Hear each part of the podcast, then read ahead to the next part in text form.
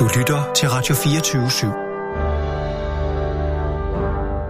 Velkommen til Poesibogen med Knud Brix. Er der mere vin? Ja. Han lader læderstroppen glide fra skulderen over den arrede arm. Vil du låne filtrerklædet? Nej. Hans ansigt er solbrændt og skægløst. Håret langt. Selvom han er ung, groner det allerede ved tvindingerne. Det har det gjort, så længe hun har kendt ham. Vinden tager i nogle rødgrå træer og i nogle gråhvide røgsøjler af det fjerne. Det rødgrå er sikkert oliven, og det er sikkert rosentræ, de brænder. Eller stille over markerne. Der er ingen ude. De møder i hvert fald ikke nogen. Han er begyndt at ånde tungt, hver gang han sætter tasken på jorden, roder efter et eller andet. De er trætte. Nu kan de se fakler op på muren. Det første vagteskifte. Maria standser. Hendes ansigt er spinkelt benet, munden smal bleg, fin dun på overlæben, mørke render under øjnene. Hun har et intens blik, så det virker voldsomt, når hun hæver de grønne øjne fra hættens halvmørk. Ser man hende tæt på, er der små dunede pletter i det grønne. Nogle kalder dem løveøjne. De har tilhørt slægten længe. Nogle gange forsvinder de en generation eller to, men dukker altid op igen. Josef er bleg arret hud. Ser skrøbelig ud, virker robust, når han arbejder. Spinkler arme, gode kræfter i dem. Så ser han hendes blik hvile på en bregne foran klippen. Vi er nødt til at gå ind i den her hule. Ind her, ja. Vi er så tæt på byen, jeg kan ikke gå ind til byen. Maria slår bregnen til side, bukker sig og kryber ind. En skovfugl slår op. I hvert fald en fugl, man sjældent ser herinde i nærheden af byerne. Han tænder lampen, før han kryber efter. Først mørkt, så træernes rødder i loftet. Han finder lampesømmet og slår det i en rod, han mener må være stor nok, til at lampen kan hænge, før han sætter sig i skrædderstilling på jorden.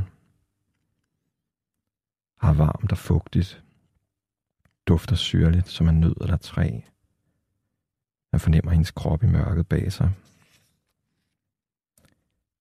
Finder hendes måtter og tæpper og smider det frem foran sig i halvmørket. Vender sækken med vinedike mod svampen og rækker hende, da hun træder frem af skyggen igen. Hun kommer nærmere, sætter sig først ned og læner sig så forsigtigt tilbage mod jorden, til hun ligger. Forsøger at finde stilling, hun kan holde ud. Tager svampen, lægger den til munden og suger. Han sidder og ser frem for sig i det matte kobberlys. Så strækker han sig, griber tasken og begynder at rode. Fornemmer en anden slags mørke i tasken i hulen. Et kraftigere mørke. Lampen bevæger sig på sit søm. Lader lys glider rundt på de ro væg. Hun ligger med lukkede øjne. Han finder en dadelkage, og da hun ikke vil have, sidder han og ser på hende, mens han spiser. Hvorfor ser du så trist ud? Fordi jeg hele mit liv har været omgivet af mænd, der troede, de var stærkere end mig. Hun smiler. Også fordi jeg drømte noget i nat. Jeg drømte, der sænkede sig et mørke over verden, som ikke fortog sig. Over hans eget underansigt kan man ane de lysende øjne i mørket. Vil du finde kvinden? Ja. Han skynder sig op ad vejen, som nu næsten er forsvundet i mørket. Lige uden for byporten møder han en hebraisk kvinde, som er på vej mod Bethlehem fra Jerusalem.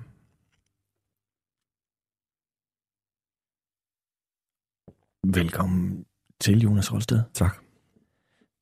Du læste op af dit øh, seneste værk, Organ Remain, som udkom i, øh, i efteråret på forlaget Gladiator. Jeg får sådan... Øh, altså, der er et eller andet ved den der titel, jeg ved ikke. Organ Remain. Hvad, det er næsten mystisk for mig, på en eller anden måde. Altså, den passer utrolig godt til det, du læser op. Hvordan, hvad skal jeg næsten gøre med den titel? Jamen altså, det var noget, der opstod, øh, mens jeg rejste rundt i Libanon. Ja. Øhm, og så så jeg bare det der ord organe, øh, skrevet på en mur, og øh, så noterede det bare ned i min notesbog, fordi jeg synes, det havde en eller anden kraft i sig, og øhm, et eller andet gådefuldt. Øhm, og så ved et tilfælde, så senere, så noterede jeg ordet remain. Jeg kan ikke huske, hvorfor, hvad det kom af. Og så stod det ligesom op af hinanden i notesbogen der. Ja. Så der stod organ remain. Øhm, og så den betydning, synes jeg, der var et eller andet, øh, det var som om det åbnede et eller andet, øh, jeg fik ligesom lyst til at skrive en bog, der fortjente det navn. Ja. Øhm.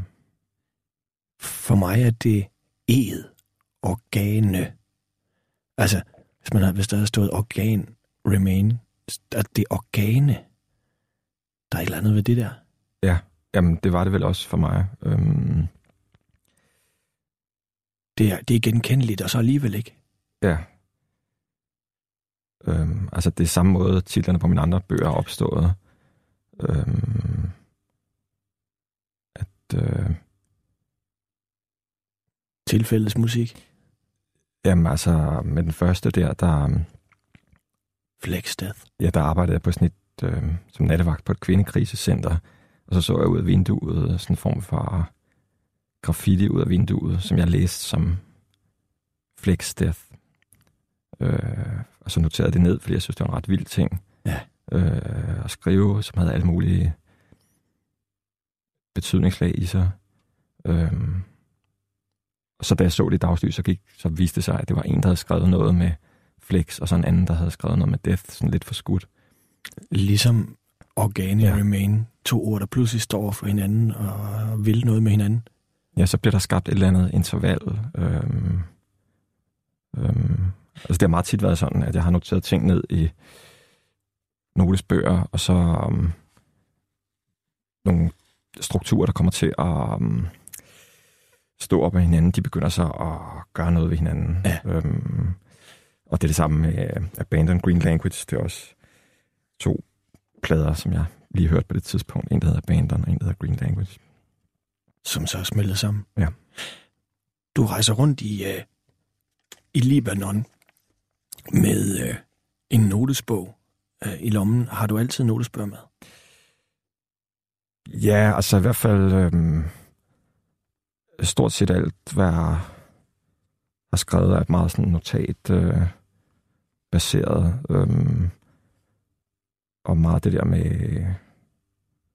ja, intervaller og kontrapunkt og sådan noget, at øh, det der med, at der er forskellige strukturer, der begynder ligesom at arbejde med hinanden. Mm. Hvis man, hvis man lyttede efter, da du læste op, hvor har du i øvrigt en smuk stemme, må jeg lige sige. Tak. Æh, så kunne man jo høre Josef, siger du på et tidspunkt, og man får jo en fornemmelse af, at, øh, at vi er tilbage i, i tiden, og det er vi jo også. Altså lad os ikke foregøjle, at altså, det her er jo... Øh, det er blevet til gennem en rejse i Libanon, og det er vel sådan en eller anden form for gendigtning, både af, af det gamle testamente, det nye testamente og Koranen, eller du, du er inde og har fat i grundstoffet der, ikke? Altså alle myters moder. Prøv lige at fortælle... Øh, du tager til, til Libanon, og du har det gamle testamente, det nye testamente og Koranen med i tasken? Ja. Hvorfor? Øhm, jamen, det var fuldstændig tilfældigt. Øh, altså, øh,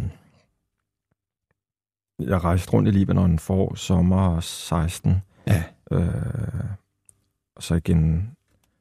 under valget. Øhm, og det var bare fordi, jeg havde en veninde, der skulle have været dernede, og så fik jeg ligesom bare ind på lystavlen, og så endte jeg med selv at rejse rundt. Øhm, det var ikke... Øh, altså, jeg havde ikke troet, at jeg skulle skrive noget dernede, sådan særligt. Jeg skrev lidt dagbog. Mm. Øhm, og så var det bare sådan ret langt inde på turen, at jeg... Øhm, fordi jeg havde taget Koranen med, fordi jeg synes... Det var på tide, jeg prøvede at få læst i den. Øhm, og øh, ja, så faldt jeg bare over det her med Jesus som barn. Den her periode fra nul til tolv år, som der ikke rigtig står noget om i Det Nye Testamente. Nej. Øhm, ja, hele hans barndom, udover at alle kender hans fødsel, men hele barndommen er jo ikke rigtig beskrevet. Jamen, det er det, som på en måde er ret vildt, øh, og som...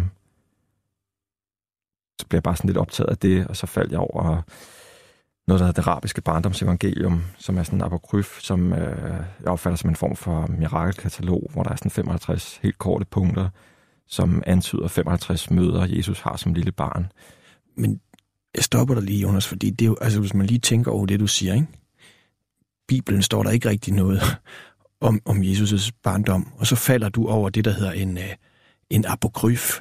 Lad os lige start der. Hvad er en apokryf, hvis man ikke ved det? Øhm, ja, men altså, det er jo bare... Øhm, altså, der findes jo en lang, lang række... Altså, evangeliegenren er kæmpestor. Der er alle mulige, der har... Øhm, altså, der er jo selvfølgelig en lang mundtlig tradition, og så på et tidspunkt er der, er der forskellige skriftlige traditioner. Øh, så der findes jo en masse skrifter, som bearbejder det samme stof i en eller anden forstand. Mm. Øhm. Og der er altså noget, der hedder, det finder du den apokryf, der hedder Det Arabiske Barndoms Evangelium. Ja, altså det er bare fordi, jeg blev optaget af det her med de der år mellem, mellem nul og tolv år der. Men det er da også paradoksalt, at Jesus' Jesus barn, Jesu barndom er beskrevet i, i øh, et arabisk øh, barndomsevangelium. Altså det er jo, hvis man skal til Koranen for at høre om, nærmest for at høre, eller til noget arabisk for at høre om Jesus' barndom? Øh, ja, altså både over, altså, altså Jesus gik rundt nede i det område, blandt andet ja. Libanon, og øhm, altså der findes en rig skriftlig tradition, som kører i alle mulige retninger. Altså jeg opfatter det som sådan et, et stort variationsværk, hvor øh, alle mulige har, har angrebet øh, det der stof fra ja. tusind forskellige vinkler, og man kan ligesom se det udvikle sig op gennem tiden, og også med alle mulige øh, dagsordner og bearbejdninger og øh, genskrivninger af det samme stof. Øh. Men hvad var det ved den her apokryf, øh, som fangede dig? Øhm... Jamen, jeg tror, det var et eller andet med de der rum, som bliver antydet. Øh, altså, jeg har også altid... Øh, jeg har i mange år tit haft øh, et af evangelierne med i tasken, øh, når jeg rejste sammen med alt muligt andet. Ja. Øh, bare fordi, når man rejser, synes jeg, man har... Øh, jeg har ligesom haft brug for at have et eller andet meget intens skrift med, som ikke fyldte særlig meget, som ikke varede så meget, og så har jeg evangelierne som enkeltbind, og så bare nappe sådan en med, så jeg har tit haft dem med, og så, øhm, jeg synes, der er et eller andet ved den form for skrift, der er i for eksempel øh, Det Gamle Testament og Det Nye Testament og Koranen, som er meget sådan intenst, og meget øhm, øh, også tit smadret på en spændende måde, og, ja.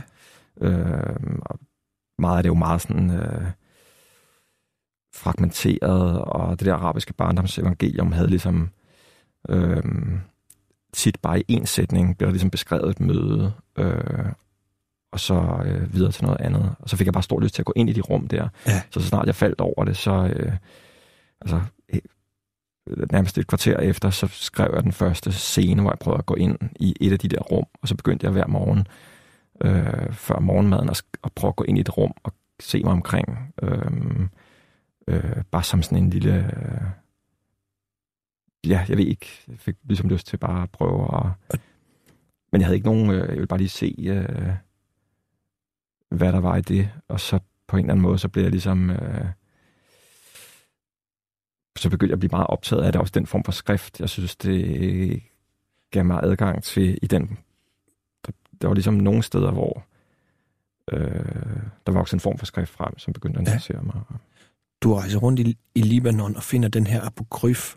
tolv minutter efter du har fundet den, begynder du at skrive det første. Altså, hvilket sprog er den skrevet på? Øhm, nej, men, altså, jeg fandt bare en engelsk... Øh, ja.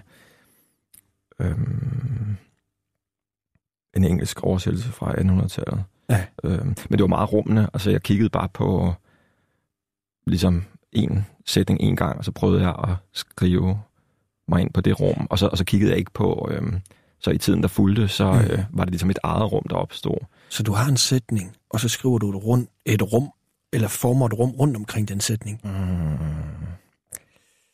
Jamen, helt, helt der i starten, da jeg rejste rundt, var det bare sådan en... Øh, var det bare sådan en guilty pleasure der om morgenen, bare lige at prøve at øh, skrive sådan tyve sætninger i, i hver de der rum, og så ud og lave andre ting, og skrive ja. dagbog og så videre. Så det var bare... Det startede som sådan en lille sideting. Ja.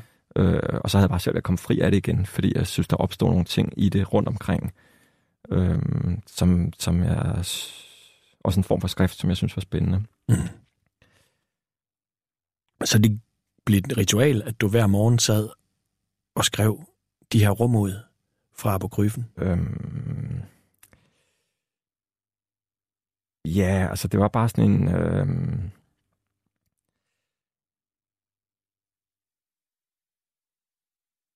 Ja, jeg ved ikke helt, hvordan det opstod. Altså, jeg var bare meget sådan, øh, tiltrukket af de der rum. Ja. Øhm, men jeg var jo ligesom i Libanon, så jeg havde ligesom også... Øh, jeg synes, det var begrænset, hvor lang tid jeg kunne... Jeg skulle ligesom også ud og mødes med folk og lave andre ting og sådan noget. Så det var bare noget om morgenen der, så gav jeg mig selv lov til lige at prøve at gå ind i hvert af de der rum.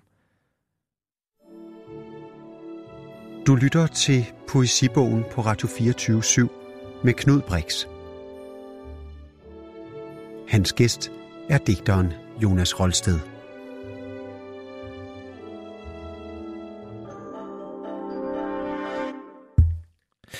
Jonas Rolsted, jeg sidder med øh, resultatet, kan man vel sige, af din, øh, af din rejse rundt i Libanon med øh, det gamle testamente, det nye testamente og Koranen i tasken. Du opdager undervejs den her øh, apokryf. Øh, Jeg ved, du har sagt, at det, du havde det næsten ligesom øh, en teenager, der måske fik øh, den seneste Stephen King-gyser i hænderne. Øh, men du sagde noget før, som jeg synes er interessant. Du sagde, når jeg har rejst rundt, har jeg ofte haft et testamente, altså det gamle testamente, et evangelium måske med i tasken, fordi du havde brug for, når du rejser, at have noget intens skrift. Og der er ligesom et eller andet, der, altså, der piger mig i det, fordi jeg kender sgu ikke andre, der rejser rundt med, med et evangelie i tasken, når man er på ferie eller ude at rejse. Er du, øh, er du religiøs?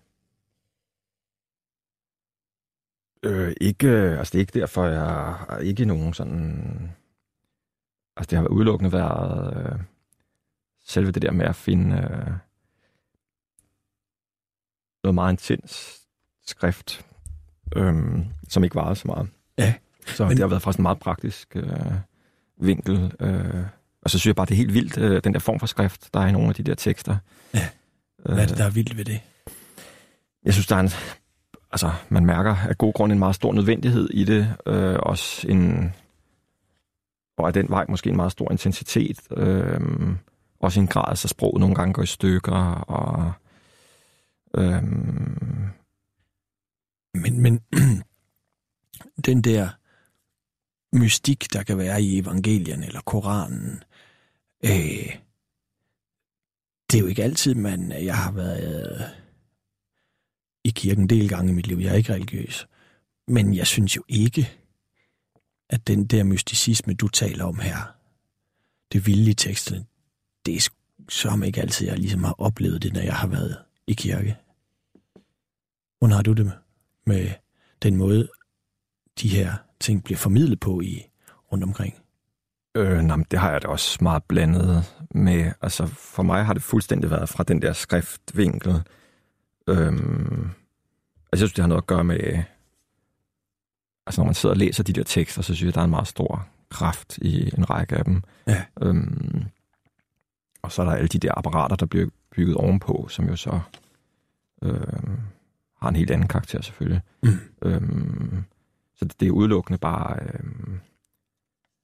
Men det der vilde, intense, mangetydige, mystiske i virkeligheden, som jo kan ligge i evangelierne eller tingene rundt om, folk, der har fortolket i Kristus-legenden på en eller anden måde. Hvad er det, der tiltrækker dig ved det? Øhm...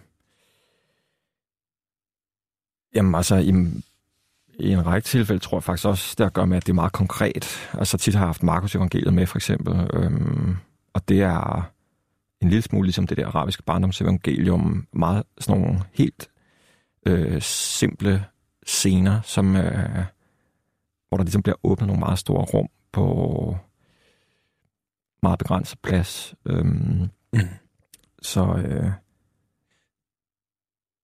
jeg ved, du... Øh... Interesserer dig for folkeviser også? Ja. Er der en form for bro mellem de rum, der kan opstå i evangelierne, og så folkeviserne? Jamen, det tror jeg helt klart. Altså, jeg vil tro, noget af det har at gøre med overhovedet øh, koblingspunktet mellem øh, mundtlige og skriftlige kulturer. Ja. Øhm, at øh, nogle af de der former, der opstår... Øh, i det koblingspunkt, de får en meget speciel øh, karakter. Øhm, Hvad er det for en karakter? Øhm, jamen, jeg tror, det er alt muligt. Altså, dels den der meget store sådan, øhm, øh, spontanitet, intensitet, nødvendighed, øh, men så er der også nogle sådan, så er der også det der sådan lidt variationsværksagtige, øh, som jo ligger både i altså al den poesi, som oprindeligt har været mundtlig, der ligger jo indbygget sådan en, øh, sådan en variationsværksagtig ting, som også mm. som ganske givet også ligger i, øh, i hvad skal man sige, de der ur-evangelie-ting, altså fordi at de der fortællinger har været, været forvandlet mundtligt i så mange år, øh, så, så de også stået og muteret, og den der mutation er nogle gange ført til nogle spændende ting. Så. Jeg tror, en del af det er den der mutationsmulighed, der ligger i former for skrift, som opstår i koblingspunktet mellem mundtlig og skriftlig kultur. Ja. Det er som om, de har en bevidsthed om, om øh, nogle mutationsmuligheder. Som, øh... så, så, så lighederne ligger i folkevisens mundtlige tradition, at når den bliver fortalt igen og igen, så lige pludselig så er der noget kalkerpapir, der gør, at den muterer, at den at den bliver til noget andet. Og der er også noget med noget gentagelse, ikke? Jo, altså, øhm, og det synes jeg også går igen i, i mange af de der fortællinger i det gamle testament og det nye testament og Koranen, øh, at, at der ligesom er sådan et, øhm, hvad skal man sige, øhm, at det ligesom hele tiden står og slynger øh, nyt, øh, hvad skal man sige, nyt stof op mod... Øh, ja.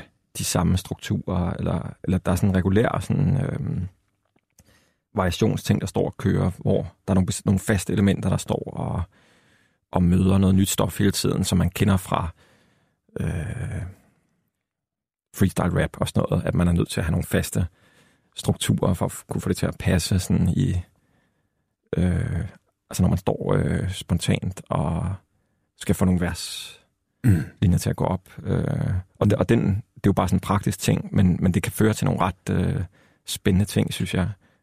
Men ved du hvad, der er interessant, eller når jeg sidder og tænker på det, du fortæller her, ikke? Det handler jo om erindring.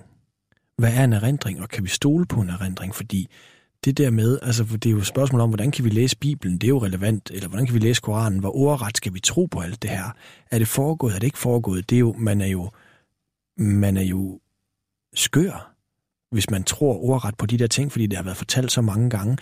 Men man kender jo godt det der med, at du har været nogle stykker til et eller andet, og så husker du det forskelligt.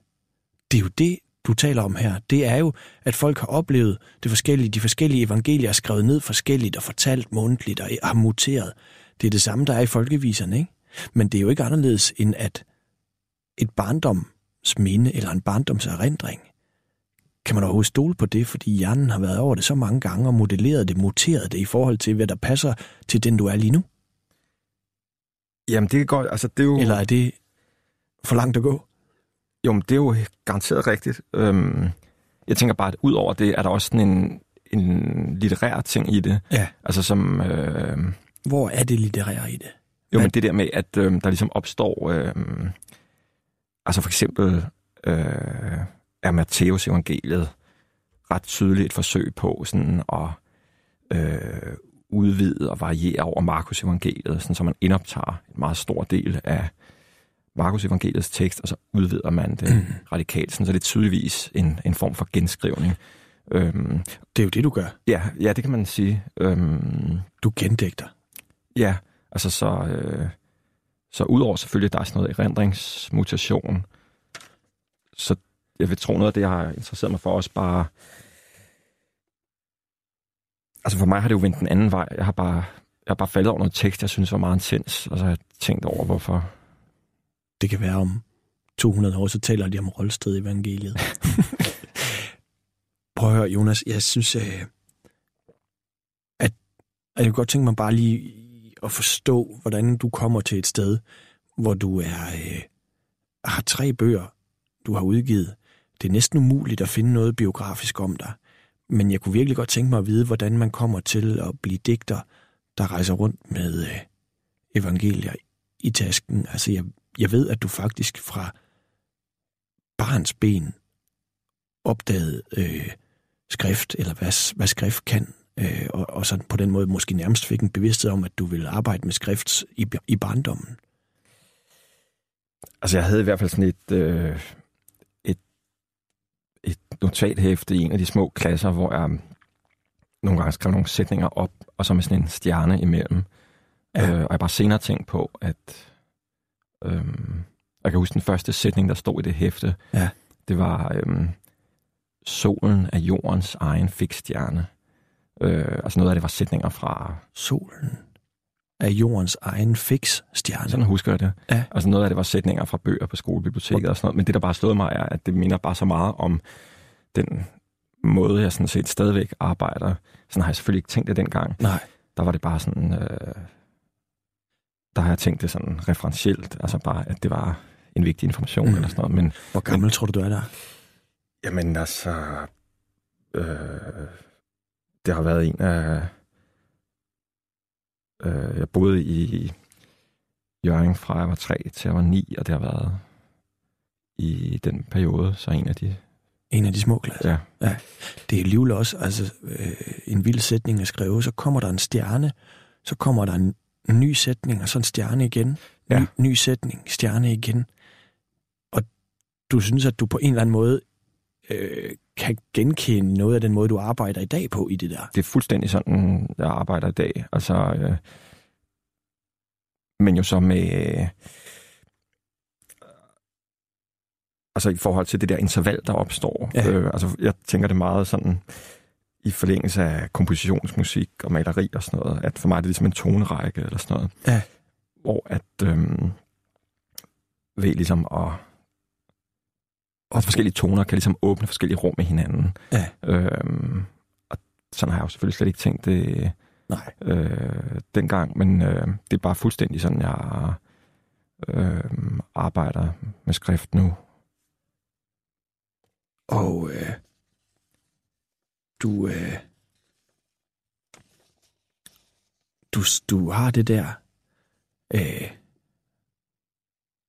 nærmest for at sige en måde at arbejde på som barn i dit, i dit skrivehæfte der, blev du, øh, blev du opfordret til at arbejde med skrift, eller var det en hemmelig verden, du havde? Mm. Jamen, ingen af delene, tror jeg. Altså, Nej. jeg tror, mange ting er, er ligesom mange andre. Altså, at... Øh, jeg kan ikke huske, hvordan det opstod med de der øh, notatagtige ting. Øh, altså, jeg vil tro, det har været et eller andet helt praktisk, at man måske ikke måtte låne de der bøger hjem. Okay. Og så øh, skrev jeg bare nogle sætninger op. Øhm, altså, okay. Så jeg har tænkt det som en referentiel ting. Ja. Noget, noget viden. Øhm, øh, ja, så det har bare været sådan en helt praktisk ting, og det er så bare, når jeg ser tilbage på det, så er det bare meget sjovt, at det minder så meget om den øh, måde, jeg også arbejder mm. nu.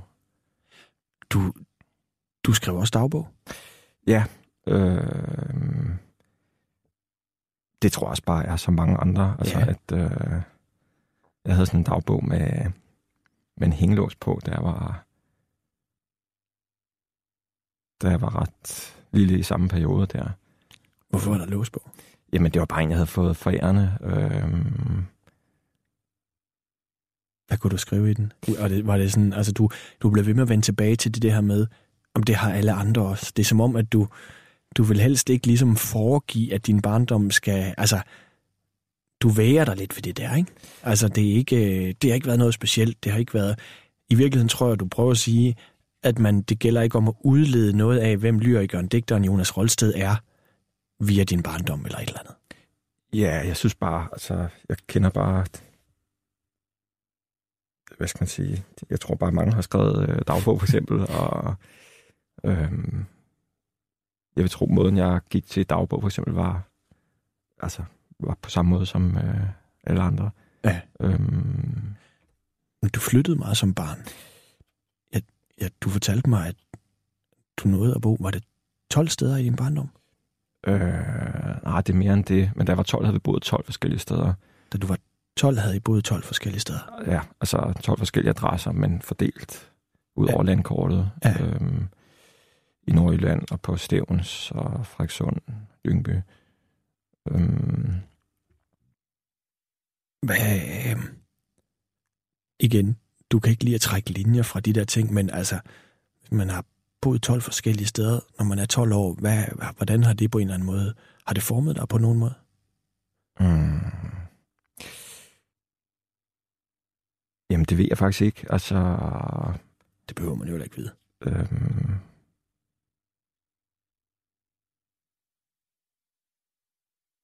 Ja, det ved jeg faktisk ikke. Det gør da sikkert et eller andet. Ja. Øhm... Øh... Ja, jeg har ikke nogen tolkning af det, altså. Øhm...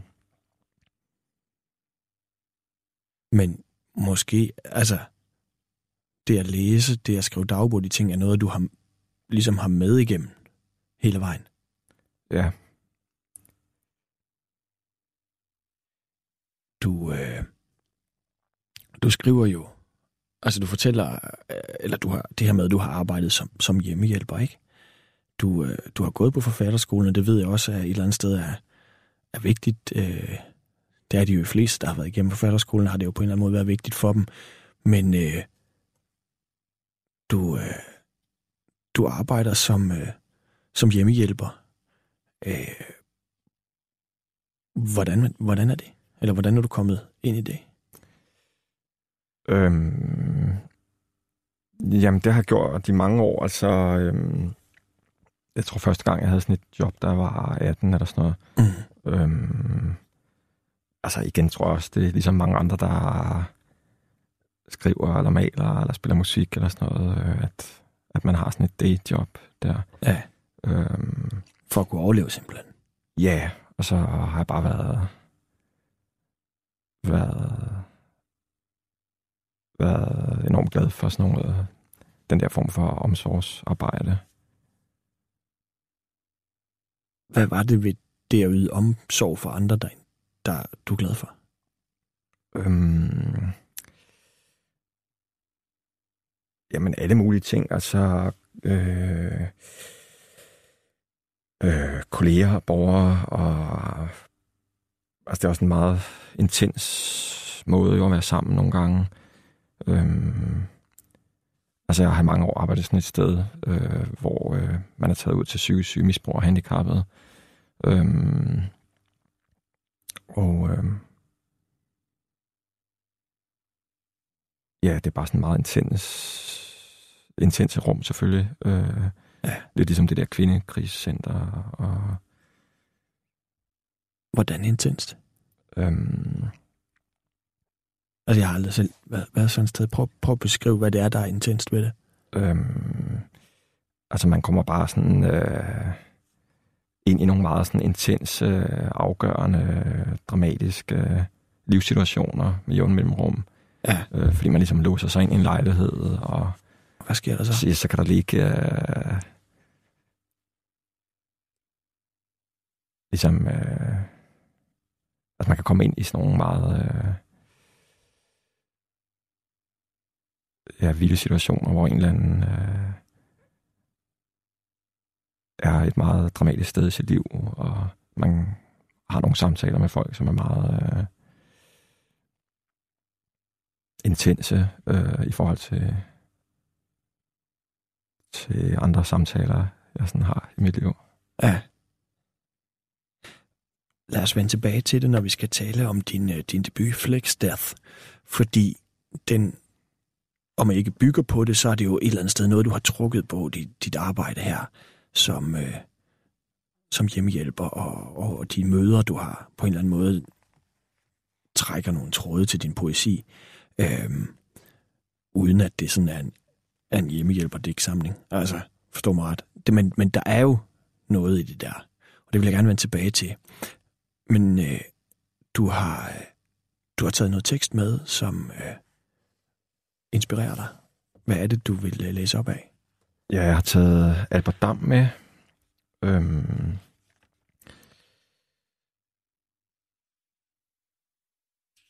Ja, som er sådan en øh, mærkelig øh, fugl i dansk litteratur. Øhm.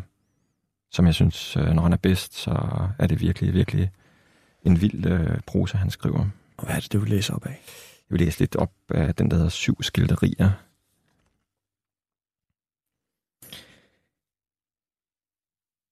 Med klare mellemrum, flere stenkast fra hinanden, stejlede de kubetykke, nøgne fyrestammer, et stenkast højt hver for sig, strøede ud af den magt, der nærede det åndende liv, og deres svulmende toppe højt, hvor fuglene flyver, duvede deres trådfine nåle og talte med selve den hemmelige åndende magt. Under de høje fyretræer bølgede savannens lændehøje græs, jævnt ud under eftermiddagsvinden, så langt synet rakt, og steg lidt mod højdedraget med enkelte spidse klipper og spredte krat på den side, hvor solen aldrig viste sig.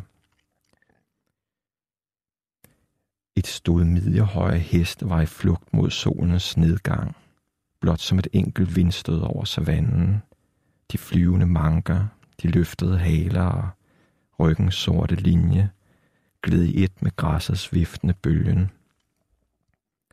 Bag et krat med risbøge foran højdedraget steg en enkelt tynd røgspiral og lagde sig i vandret drift bagud.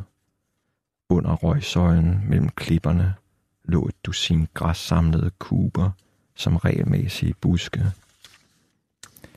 Ved en flad sø mod solnedgangssiden vadede røde flamingoer med lange svarede halse og korte gule næb i strandkanten med blink som søfladens glimten.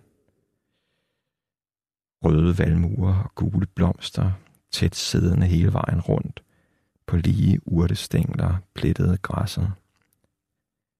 En skov strak sig mod solens opgangsside og afgrænsede savannen et langt stykke.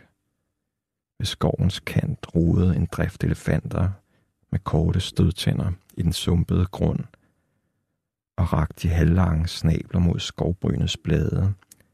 Deres skiffergrå kroppe sugedes plant mod skovtykningen bag dem, og flere unger med grisekrøl på de korte haler klemte sig mod baglemmer af de voksne og løftede endnu kortere stødtænder og snabler, snappende opad. Midt på savannen tykkede en flok uroks og drøv, og lå med de lange horn som luftens glimt i dagslyset, tyrenes sorte kroppe, køernes røde og bækkes hvide rygstribe, smeltede sammen til et uskyldigt gråt sted i græsset. Det var bare et lille uddrag. Du lytter til Poesibogen på Radio fireogtyve syv med Knud Brix. Hans gæst er digteren Jonas Rolsted.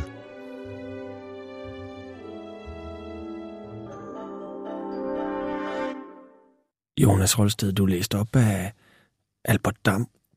Øh, han er jo sådan nærmest øh, glemt i dag, men øh, foruden for en en lille gruppe folk, der øh, kender ham. Altså, jeg kommer fra Horsens område. Der, der er nogen, der kender ham. Han er jo måske noget af det største, der er kommet ud af Horsens. øh, og øh, han er jo sjov på den måde, at han øh, ligesom er den der... Øh, altså, han skriver modernistisk, avantgardistisk. Det kan man jo høre i nogle af de... Også noget af det, du læser op der. Men han er sådan en, der har rødder i bondesamfundet. Jeg tror, han var konditor på et tidspunkt og landmand med rødder i det der bondesamfund. Og folk som Vagn Lundby og Højholdt har jo også dyrket ham. Hvad er det, der gør, at du har taget Albert Dam med? Jamen, jeg synes, som man kan høre bare det her, den her lille åbning, øhm, så skriver han jo en helt vild prosa, synes jeg, og øhm, øh, jeg synes, det er nogle ret vilde rum, han åbner. Øhm, øhm, tit bliver der brugt meget tid på rummene, øh, ja. på en måde jeg godt kan lide, og så, øhm, altså, så synes jeg bare ikke, det minder om noget andet, der er skrevet på dansk, altså... Øh, når han er bedst, så synes jeg, det er noget af det bedste, der er skrevet på dansk. Ja. Det er altså, det. Ja, han er udviklet, altså, det tager ham jo. Det her en bog, han udgiver, da han er i starten af firserne. Øh, han er faktisk født i oktober firs, ligesom mig, bare hundrede år tidligere. Ja. Øhm, og så kommer de her skilderisamlinger op gennem nitten tresserne, det vil sige, hvor han er... Øh, altså, jeg oplever det sådan, at han... rydder hul ind til en eller anden helt ny form med de der skilderier, som, som bare ikke øh, rigtig minder om noget andet på dansk. Og som jeg synes, når det bedst virkelig, virkelig har en stor kraft. Ja. Det der med øh, sproget og kraften. Jeg ved, du har, du har sagt tidligere, at du sådan set kun interesserer dig for sprog, som øh, kan ændre verden. Ja, men det tror jeg bare er... Øh, øh, altså, jeg oplever det sådan, at, øh, at kunstværker ligesom er en form for, for kraftfelter, der kan ændre dem, der møder det. Ja. Øh, Hvordan? Jamen, altså på mange forskellige måder, tror jeg, men øh, blandt andet øh, oplever jeg det sådan, at det ligesom kan stemme sindet på en anden måde. Øh, Og øhm, ja, i den forstand, så, øhm, så er det nok den type værker, der interesserer mig, der ligesom er i stand til det. Stemmesindet, altså ligesom et instrument? Ja, det kan man godt sige. Øhm, øhm, altså jeg tror næsten også nogle gange, at det kan ændre... Øh, Øhm, altså nu ved man jo en masse efterhånden om neuroplasticitet og alt sådan noget, og øhm, altså at det rent faktisk ændrer hjernen, hvad det er for strukturen, den kommer i forbindelse med. Ja. Øhm, og øhm, det åbner jo nogle sådan radikale perspektiver i forlængelse af den her type tankegang. At, hvad, hvad er det for nogle radikale perspektiver, hvis, jamen, når man bare, ved, at sprog kan ændre en person? Jamen bare, at det, at det rent faktisk er ret vigtigt, hvad for, hvad for nogle strukturer hjernen møder. Altså at den faktisk næsten kan, at man i en eller anden vis forstand næsten kan bygge hjernen om øh, ved at... Altså jeg tror, at for eksempel skrift kan sende øh, rødder ned i nogle ret dybe lag af hjernen. Ja. Øhm, også fordi det alle de der musik og malerkunst og litteratur er ligesom... udviklet øh, sideløbende med hjernen siden tidernes morgen. Altså, så jeg tror, de har... Det, det er sådan nogle øh, fænomener, der har en evne til at... Hvad skal man sige? Øh, der er en eller anden symbiose mellem nogle af de der strukturer. Ja. Men her taler du jo om det... Øh, altså, hvis man skal finde en eller anden form for byggelighed i det, du siger, så er det jo... Hvis man skal sætte det på spidsen, at godt sprog, god kunst, så et eller andet sted kan gøre dig til et bedre menneske. Mens måske det modsatte, altså det har jeg interesseret mig for, det der med, hvad dårligt sprog kan gøre ved dig.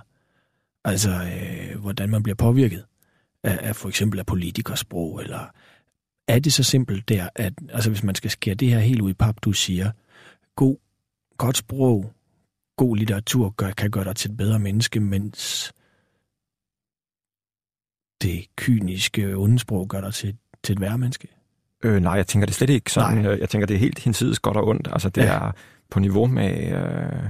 Du taler i virkeligheden om, om fysisk-biologisk? Ja, og så og sådan... Øh, altså, jeg tænker bare, at... Øh, jeg synes bare, det er meget tydeligt, at kunstværker kan have sådan en bevidsthedsudvidende øh, kraft i sig. Øh, altså, på en måde på niveau med at tage stoffer eller sådan noget. Ja. Øh, så det er mere sådan. Altså, det er ikke... Øh, det er ikke sådan en øh, moralsk... Øh, og jeg Nej. tænker heller ikke, det handler om, øh, om sådan godt sprog nødvendigvis. Altså fordi for eksempel de der evangelie ja. ting, jeg interesserede mig for, øh, noget af det, jeg godt kan lide, er jo netop, at de tit opnår en meget stor intensitet, og at de er villige til at ofre... Øh, hvad skal man sige... Øh, at der går sproget tit i stykker, ja. øh, netop når det bliver mest øh, intenst... Øh, Så det er ikke sådan, det er ikke sådan formfuldendhed nødvendigvis. Det er sådan et øh, dybere fænomen, vil jeg tænke. Ja. Men i det lys, hvad er det? Altså, fordi nu kunne jeg godt tænke mig at vende tilbage til Flexdeath, din, din debut. Vi har cirka ti minutter, og du skal bruge de fem af dem på at læse op, så man kan høre, hvad det er for et værk. Men, men i det har du jo beskrevet de her ret intense møder, du har med mennesker, enten i psykiatrien eller øh, øh, som hjemmehjælper.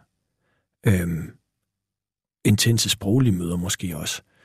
Prøv at fortælle, hvordan... Jeg ved godt, at man ikke kan overhovedet læse din, din bog og så sige, nå, jamen sådan, altså ligesom trække en lige linje, men prøv at fortælle, hvordan at det der arbejde med de der intense mennesker alligevel måske, for det er jo tydeligt at se, altså jeg mangler nogle prikker imellem, og måske kan man ikke forbinde det, men der ligger en bog, som i den grad trækker på nogle vilde ting. Du har selv været hjemmehjælper. Hvad gør man i processen? Altså, hvor der, hvordan har du fisket litteratur ud af det her? Mm. Jamen, som sagt, tænker jeg, at det er meget i analogi med musik og malerkunst og sådan noget. Så, så meget tit har det for mig ligesom været...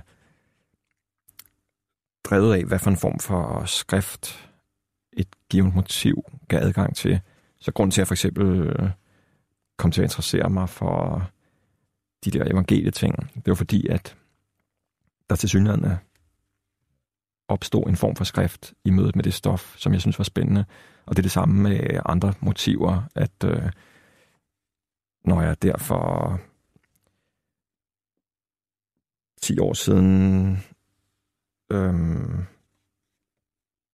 prøvede at skrive om for eksempel de der omsorgshierarkier. Mm. Så, øhm, omsorgshierarkier? Ja, ja, så har det også været fordi, at, at øh, jeg ville prøve at se, hvad det gjorde ved skriften. Øhm, og, øh, hvad er et omsorgshierarki? Jamen, jeg tænker bare på, øh,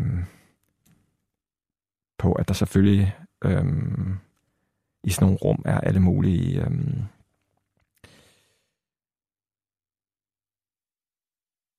alt sådan noget, øhm, hvad hedder det, øh, sådan noget øh, offer, krænker, hjælper, trekantsagtigt noget, der kører rundt. Øhm, øhm, altså, at i sådan nogle miljøer er der en overhyppighed af folk, der får et stort udbytte, tror jeg, af, og altså, der er noget magtfuldt ved at øh, indtage den der omsorgsrolle. Oplever du, oplever du selv den også? Øhm, jeg har i hvert fald tænkt over, hvorfor, hvorfor, hvorfor jeg selv har så stort et øh, udbytte af det. Øhm, men det er jo altså nogle banale ting, som jeg slet ikke øh, ved nok om. Altså for Nej. mig har det kun været, hmm. været det skriftlige, der ligesom... Øhm, og det må også godt bare stå som et udsagn, at du har på en eller anden måde i hvert fald tænkt over, hvad du har fået ud af det. Nu synes jeg, vi skal... Slut med, at lytterne også kan høre, hvad du har fået ud af det, Jonas Rolsted. Tusind tak, fordi du kom. Du vil nu læse op af din øh, debut på Gyldendal, Flexdeath.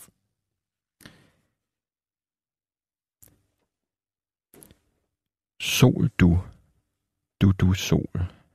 Sol, sol, hvem har magten? Faren ligger i overgangene. Du ved, vi altid vil passe på dig. Det er tidligt. Vi europæere. Krigen er kun en tynd hud. Der er noget andet nedenunder. Skriftens hud er krig. Krigens skrift er hud. Skrift er en form for alder. Alder er en form for skrift. Et øjeblik mener jeg at huske dig, men så er det alligevel en anden. En, der betragter mig, venter mig på den anden side af skoven, eller står med håret sænket mod en balje, og hvis ansigt derfor ikke kan ses, eller først om lidt dukker frem gennem skovbrynet. Jeg sover ikke. Regnen tager i træerne. Når man erindrer, ser man mørket, der findes i alle ting. Et nyt sprog kræver et nyt samfund. Et nyt samfund kræver et nyt sprog. I sådan nogle regler er der ikke nogen forhold. Indsigter vundet i drømme.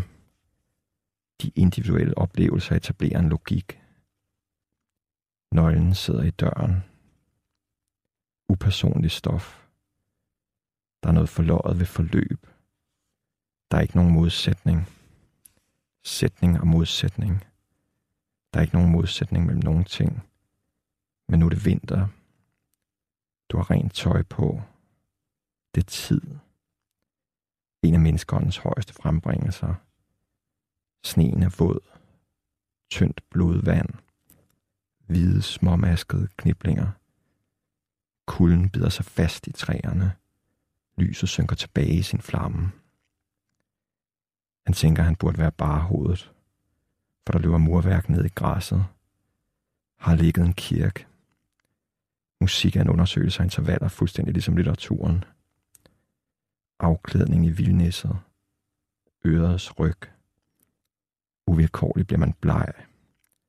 Vi er ikke uskyldige. Perpetua løb omkring ved floden. Knaldperler. Sit lilla og lyserøde. Lyserødt og blå. Han stansede med jævn mellemrum og vaskede hænderne i sneen. Den mandelagtige duft af sprængstof. Sol. Stemmer og modstemmer. Byttetid. Der er noget revolutionært over vinteren. Du, du, du. Vinteren revolutionerer det hele. En hammer ser søm over alt. Morgen set. Tiden dækker bedst. Hun har en flot mund. Afstand betyder noget. Mit lange, hvide liv. Tag mig alder. Jeg ser solen. Indre og ydre kode. Som ejede letsindighedens gave. Vandet har brug for dig. Et dåbskar og en lille dåbskjole. Jeg græder lidt over, at jeg ikke kan passe på hende sådan her for altid. Et sprog kræver, man taler det. B, så skal der gives jer. En statshistorie. En mand glider frem bag en bil som en klitoris bag en finger. De bløde træk, som langsomt vinder hårdhed. Sidder i græsset og tager sokker på. Solen er lav og hvid. Hvidt, hvidt, hvidt. Som den scene, hvor Rasmus Klump laver nordlys ved at hælde sne i en maskine og dreje rundt på et håndtag. Oboens nasale klang. Smykker forklædt som våben.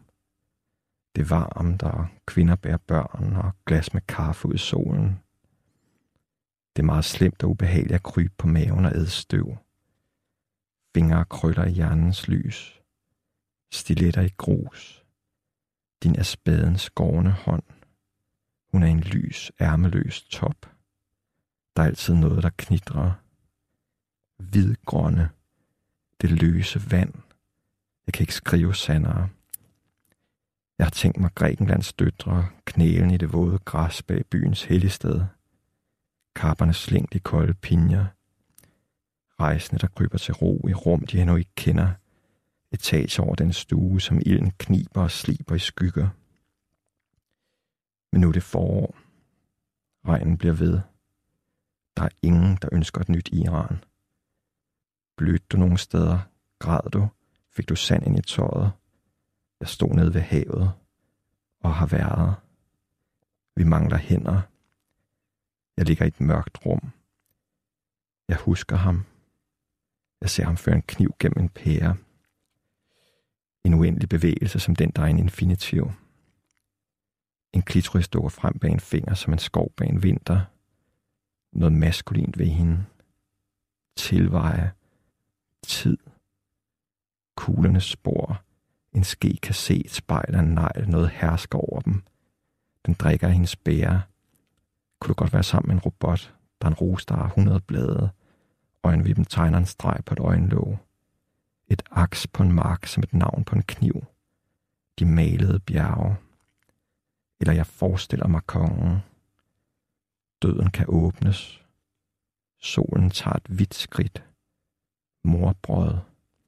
Man må ikke lade sig smitte af sin kilde. Men nu er det sommer. Der er sol i bladene. Solen er lav og hvid. Naturen siger sandheden, som har susterin op på en finger fra et tændt lys. Pas på ikke at røre ved flammen. En pige i en lysviolet bluse. En tone i tingene. Statsdannelse. Græstørv. En blændende hvid forrude. Rummenes komposition. Lyset ved roden. Sønderbrudte blommer. Det vrid, der er i hendes skulder, som det vrid, der er i en fuga eller en halvfuld flaske, man kaster. Vandet, der har brug for dig. Soldaterne husker eller huskes af andre. Hvorfor er det så svært at tegne en hånd? Mit lange, hvide hår. Det forsvinder mellem alle de her hvide ting. De her hvide bogstaver. Computeren er gået fisk. Solhuller. Men nu er det efterår. Jeg forstår, at den langhårede mand er dig. Jeg hørte stemmen. Høje hæle. Tusmørkets mester. Øjnene løber langs hårets spidser. Det er en stille verden. Appelsiner på mit bord hele og i stykker. Trøjen suger og synker vandet. Jeg udtaler ikke dommen. De mange mønter er en slags fjer i min fingers hat. En lille sø med åkander og dunhammer. En fugl stikker sin stemme ind og ud af forskellige mennesker som en tandstik eller gule og lyserøde plastiksabler, der plukker cocktailbær i en drink. Den bemalede træfugl. I virkeligheden. Øjnene tykker på en vej, der er sej. Et hårdt ansigt. Tegn omrids af en fisk, jeg ser gennem vandet. Snart kommer vinteren med al sin kraft. Ruder sæde, sod og stube. To blikke, der er lavet af det samme. Fraværet af regnorme. Lange tråde af spyt mod græsset. Lyset. En opdragerske. Genkendelige akkordforbindelser. Og stød øjnene ind et sted. Du. Bakkerne blåner frem. Støvlyse støvler. Lyset betyder alverden. Naturen er langsom. Jeg vil udmatte mig selv. Intet vil stands. Jeg vil adlyde. Jeg vil trykke alle hænder. For mig er det ikke nat. Blodet oversætter alt til sit sprog. Blodet vender det, det betyder. Blodet betyder det, det vender om. Det kan begynde med dig, sol. Jeg er selv sol. Se selv, sol.